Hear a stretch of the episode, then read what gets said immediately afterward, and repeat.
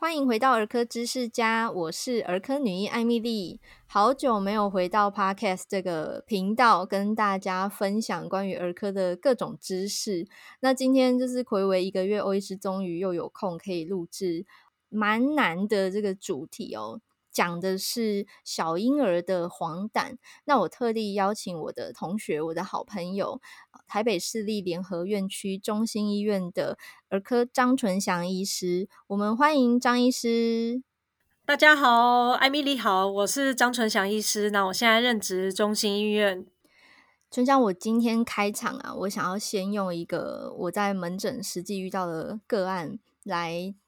帮助大家就是呃了解一下黄疸这回事最严重可能发生什么事情。嗯，那其实这个个案呃在粉丝团也有特地写了一篇卫教文章哦，因为他是一个胆道闭锁的婴儿。听众们有可能很多人是连听都没听过什么叫胆道闭锁，所以欧医师这边花一点时间跟大家说明一下。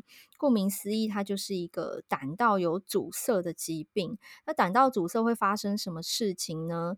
就是胆汁没有办法顺利的进入胆囊哈，因为胆囊是储存胆汁的地方。那在我们进食之后，它会分泌出去来消化食物哦。那它淤积在肝里面，会造成肝脏细胞受损，最后就纤维化，甚至呢会肝硬化。那肝硬化就是肝坏掉了，就不能用了哈。所以最严重是有可能导致呃小朋友夭折死亡的。那它会有什么样的症状呢？包含说。小朋友会有黄疸，所以他的皮肤就会黄黄的，甚至眼白也黄黄的。可是因为这个胆汁没有办法进入消化系统，所以这个大便形成的颜色就会是灰白色，非常非常淡的黄，可能会让一般人误误以为说哦，就是比较浅黄色的大便。但事实上，如果大家去对照这个儿童健康手册里面的婴儿黄金九色卡。你会发现说，诶，它有一个编号，一到六号是比较浅、比较淡、比较灰白的便便的颜色，然后七八九才是正常。那一般我会教大家看，就是小婴儿的大便应该要像皮卡丘一样，就是亮亮的金黄色。那偶尔会因为吃配方奶或者是饮食中铁含量摄取多一点，就有点绿绿的，也算正常。那这一群胆道闭锁的婴儿啊，他们除了黄疸的表现、灰白色大便之外，其实也会发生，就是体重长得不好。有些人可能一开始体重还算正常，可是后来满月的时候就会开始生长迟滞，长不胖，长不出肉。那小朋友可能会躁动不安，最后最严重可能会有肝脾肿大的现象。那这一切呢，都会需要在、呃，大概满月前后，在满两个月大之前被诊断出来，才能及早得到治疗。开刀是唯一治疗的方式哦。那后续还要看这个孩子的肝功能的程度来决定，诶，有没有需要换肝。所以讲这么多，我是要讲说，诶，黄疸可以是这么严重的大事哦，攸关小朋友的生命。这就是为什么我今天要特地邀请张医师来跟大家谈谈婴儿黄疸这件事。嗯，所以首先讲到黄疸，我想要请春祥，你可不可以帮我们说明一下黄疸是怎么形成的呀？好，新生儿黄疸其实在婴儿室是非常常见的。那黄疸就是因为体内有比较多的血呃胆红素堆积，然后让皮肤开始变黄。那正常一岁以后、两岁以后的大小孩或者是成人，我们的胆红素大概就是一呀二左右这样子，不会不会到那么高。那新生儿呢，他就会有生理性的黄疸。那为什么新生儿会有生理性的黄疸呢？就是因为呃，胆红素呢是红血球最后代谢的生成产物。那为什么宝宝会胆红素高？正常的胆红素高，就是因为他们的红血球的周期比较短，这是第一。然后第二是他们刚出生的时候血红素都会比较高。然后第三可能是他们的呃肝脏去转换。胆红素的能力比较差一点点，还没有像成人的效率那么高。那这些都是造成呃宝宝有正常的黄疸胆红素高的现象。那正常的宝宝高可能八九十十一，这个都是正常的。哦，所以呃，张医师这边先讲了所谓生理性的黄疸，生理性听起来就蛮正常的，不是很吓人哦。没错，因为呃，刚出生我们不是俗称红婴仔吗？红婴仔意思是说小婴儿出生的时候，整个脸全身都红彤彤的。他们会这样子皮肤红彤彤的，主要原因就是他们红血球血红素特别的高。那这个特别的高是合理的高哦，所以让他皮肤这样红红的。呃，欧医师这边先给大家一个观念，就是红血球是有寿命的。那正常我们大人或者是大孩子，我们正常的红血球寿命大概是一百二十天，哦，就是四个月左右。那可是小婴儿比较短，小婴儿的红血球可能只有九十天左右的寿命。对，然后他们的血红素又特别高，也就是说，它需要代谢掉的这一这一群寿命比较短的红血球比较多。对，那也因此它的胆红素的生成会比较高。啊，胆红素从哪里代谢？从肝脏代谢。可是偏偏他们肝脏代谢的这个速率又没有我们大人成熟，所以结果就会造成所谓生理性的黄疸。所以可能有。听众，如果你已经生了大宝，你可能就会有经验。诶，大宝可能经历过在婴儿室的时候被通知说，诶，黄疸指数比较高啊，啊，要照光治疗哦。那这个照光治疗就是加速它的代谢，以免说这个血中的胆红素浓度太高了，太高会发生什么事呢？就会伤害身体的一些脏器哦。像我前面呃讲到这个胆道闭锁是其中一种太高呃后果是肝脏受损。那另外如果它跑到脑袋去，也可能伤害中枢神经系统。所以这个就是接下来张医师要跟大家说明这个病理性的黄疸。那病理性的黄疸又是怎么一回事呢？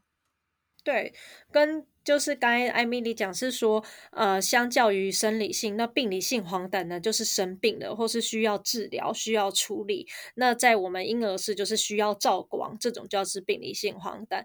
呃，生病了嘛，那有各种可能。那我们来讲讲看，它到底有哪一些可能会造成病理性的黄疸呢？因为刚才有讲到是说，胆红素是红血球的生成产物，嗯、所以第一个有可能是我们有。呃，皮下血肿，像我们呃头皮有头皮血肿啦，或者是说我们在生产的时候肾上腺可能会有一点点轻微出血啦，这些呢都有可能造成呃病理性的黄疸。就是说，小婴儿在出生的过程中，他因为经过产道的挤压，所以他可能会产生一些皮下出血。就是有一些婴儿出生之后，头就会有一个地方肿一包，很像我们孩子跌倒撞到肿一包，那个叫做头皮血肿。还有就是肾上腺如果有一点出血，那会造成身体需要代谢掉的这个呃这个凋亡的红血球会增加，然后就造成血中的胆红素增加。对对，这是第一大类。那第二类呢，可能就是本身在溶血。那溶血可能是呃，妈妈可能是 B 型，然后小孩是 O 型的这种，我们讲 ABO 血型可能不合，嗯、然后造成在宝宝的体内有一点点溶血的这种状况。那或者是宝宝他本身有蚕豆症的话，这种也是会比较造成一开始有点溶血的现象。那溶血就诚如刚才讲，也是造成一开始红血球需要代谢的红血球多，那这样的话也是就是变成说需要照光这样子。另外还有一种黄疸是可能很多妈妈会知道，就是喂母乳造成的，这种母乳性的黄疸也是病理现象吗？嗯，呃，母乳性的黄疸呢，其实有其实有分两又有分两种哦，因为英文它是会讲。Breast milk jaundice 或是 breastfeeding jaundice，如果说是 breast milk jaundice，那就是延迟性的，就是到了两三个礼拜的时候，宝宝还因为母乳成分的关系造成黄疸。是，那 breastfeeding jaundice 指的是可能胃不好，因为很多妈妈她是在亲喂的过程，可能亲喂是一个没有效率的吸吮，或是没有人帮忙，造成宝宝呃 intake 太少。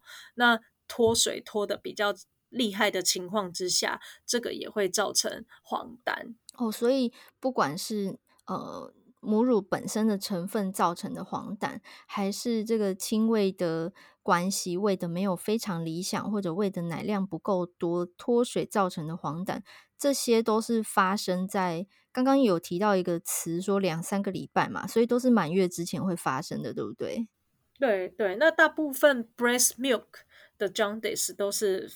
就是延迟性的，都是两三个礼拜。那刚才讲 breastfeeding，就是因为喂奶的效率不佳，然后呃摄取量比较低，这个就是比较早发性的，就可能是在婴儿室的时候，然后呃体重下降了很多，嗯，然后同时又黄疸出现，然后我们评估妈妈可能呃轻微的方式需要呃有人帮忙，那这个就是比较是属于 breastfeeding jaundice。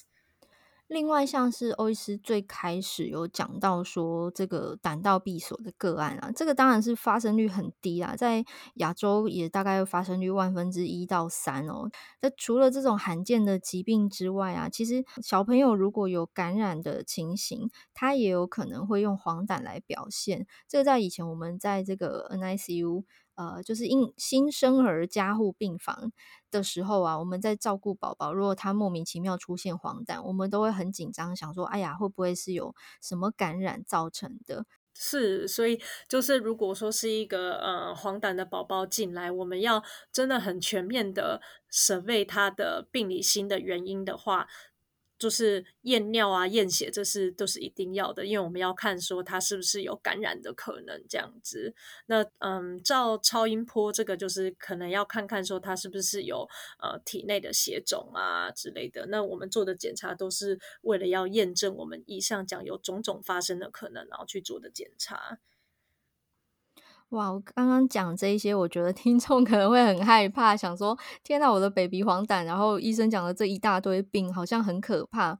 那其实这边给大家一个观念哦，就是大多数都是生理性黄疸比较多，或者是呃母乳的相关的黄疸哦，基本上呃时间到了，它长大了都会好，不用太担心。我们讲的这些比较严重的事情，其实都是因为以前我们在。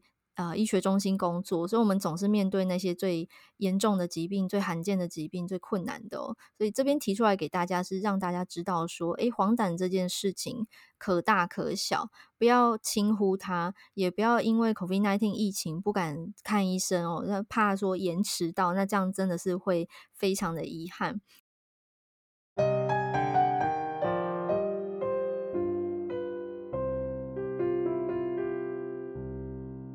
我猜应该很多人已经五傻傻，想说我刚刚听了什么，因为好难哦。那欧医师简单帮大家整理一下哦。这个新生儿黄疸啊，很多时候都是生理性的，基本上不用太担心。那它通常会出现在小 baby 出生之后，大概三到五天开始出现，然后到一周大的时候会是高峰。呃，高峰的时候就是说它它皮肤黄的颜色会特别明显哦。但是满一周大之后啊，随着它生理性脱水，渐渐的因为喂食而开始体重恢复，那它的黄疸就会开始下降。这个时候呢，通常就是观察就可以了。那如果像刚刚张医师讲的这个数值哈，黄疸数值是这个什么八九十啊，十一都还好，顶多需要照光治疗。那每天的数值都会有一个照光治疗的标准，这个是各大医院的婴儿室都会有的一些标准配备，所以大家不用太担心。那可是比较严重的，这黄疸上升速度过快的啊，或者是说它整个数值一下子就冲太高的，我们怀疑有其他生病的原因，我们自然就会安排抽血。啊，验尿等等的检查，去排除掉一些需要治疗的疾病。呃，那这边要呃提醒大家一下，因为刚才讲到 breast milk。Jaundice 就是母乳造成的黄疸，母乳的成分造成的黄疸呢，这个会比较延迟性的，大概两三个礼拜会发生。那因为随着现在母乳率呃比较上升，那喝母奶的宝宝也会很多。那我们常看到，哎，两三个礼拜的宝宝都还是继续黄黄的。那大家可能会想说啊，那就是因为母乳造成的。但是呢，这一定要特别提醒大家一下，一开始艾米丽她所分享的这个案例就是。呃，胆道闭锁，对，很容易因为我们想当然耳的认为，哦，它是母乳造成的延迟性黄疸，而忘记了会不会有就是其他的可能。那也因为这样子呢，我们台大张美惠教授呢，呃，提出这个大便卡，一开始艾米莉也有讲，就是七到九号是正常的，一到六号是不正常的。那你就要看看你的大便的颜色到底是不是灰白色的。那在呃，我们医疗端的话，如果到了两周到四周中间，你发现它都还是有一点黄黄的，你要怎么样区分它是母乳性的还是可能是延迟性的？那这个可能要去抽血。我们抽血呢，我们就可以直接的去区分出来说它是呃母乳性，这是正常的，还是胆道闭锁造成的？那以就是爸妈来讲的话，最重要最重要的还是看大便卡，呃、大便对大便卡，因为你们没有办法抽血，那一定要带到医院抽血。这边欧医师想要特别呼吁一下哦，因为刚刚我讲的那个是人生第二次，其实我人生第一次遇到胆道闭锁是我还是学生的时候，然后那时候在医院学习。真的是毕生难忘，因为那是我人生第一次进手术室，然后跟着刷手，跟着换上无菌衣，然后戴上发帽，戴上口罩，戴上这个无菌的手套，站上刀台，看老师跟第一助手是学长，我看他们开刀，然后那台刀开的就是一个胆道闭锁的孩子，那台手术我还记得叫做葛西式手术，它是一个特殊的。呃，手术方式哦，就是治疗胆道闭锁的一种特殊手术。对。然后那个时候剖腹打开，我就看到那个小朋友，那个小婴儿，我还记得他是六十七天大的婴儿，就开到那一天是六十七天大，他整个肝脏是黑色的。然后我当下没有没有意识到说那个是肝脏，因为肝脏就是深红色，就是就是肉色。大家如果吃过猪肝就知道我在讲什么。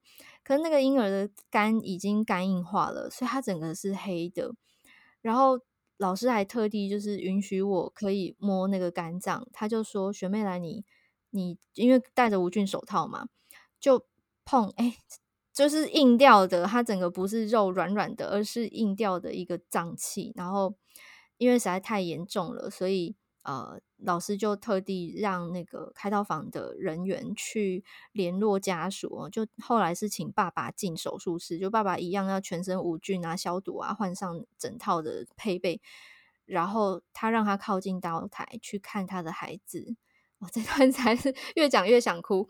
对啊，就是让他看说你的孩子已经肝硬化了，他现在肝脏变黑色的，就是让他。直接面对这个事实，因为如果我们手术结束，就是缝起来、关起来，你是不可能直接看到的。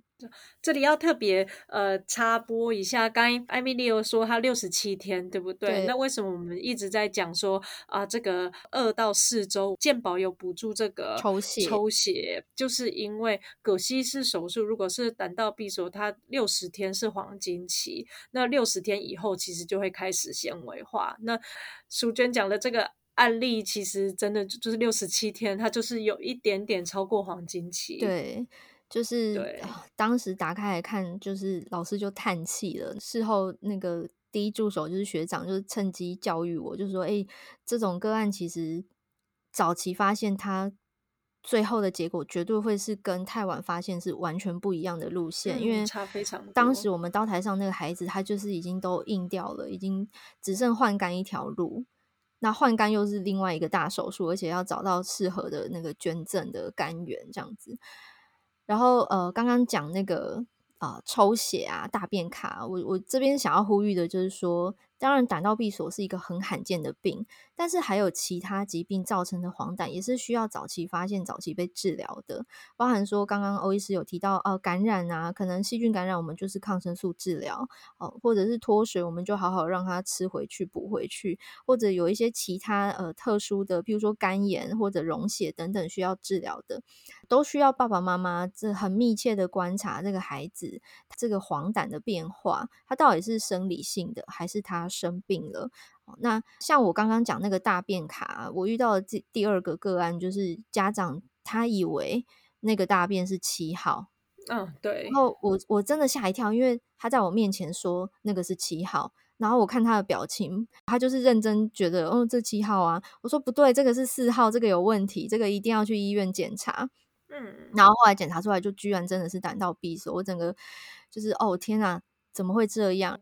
后来跟呃同才们讨论，就是为什么会有人觉得那个是七号，那个是正常？我们想到一种可能，两种可能啊，就是有些人可能变色能力天生不是那么好，另外一种可能是很多人家里都是间接照明，然后是黄光，会不会他在家里头的黄光底下那个便便看起来真的很接近七号？那在诊所，我们是就是标准的白光，所以在诊所的灯光下，我就是很直接的说这个是四号。不过我觉得你的这个案例很棒的是，妈妈有把尿布拿给你大便，对对，因为他带到现场来。因为我之前也常常就问妈妈说啊，妈妈是几号？那妈妈说几号？那我就听听，就信了，对，我就信了。所以就是还好，这个个案他有。有觉得很奇怪，虽然他来的主诉不是黄疸啊，他没有觉得小孩黄疸，就是他不觉得他小孩皮肤黄黄的。但是我们有经验的儿科医生一看就是，嗯，这颜色不对。这边想要花这么多时间讲哦，我不知道 卖惨讲什么悲惨故事，是要跟大家讲说事情的严重性。你真的有疑虑，你真的不要害怕看医生。COVID-19 没有那么近，但是我觉得这种很严重的疾病真的是比较迫切需要，就是尽早被发现的。是。啊，有点激动。我在我刚刚就觉得，哦天哪，这个个案好想哭哦。对啊，我没有听你讲过，哎，我我也没我没有看过，我没有在当台看过这样子的经验，嗯，因为他其实真的不是那么常见的病。对啊，就是没想到我人生会遇到第二次，而且还是在诊所，还不是在医院呢。还好有遇到你，对，还好有有帮他转诊。对啊。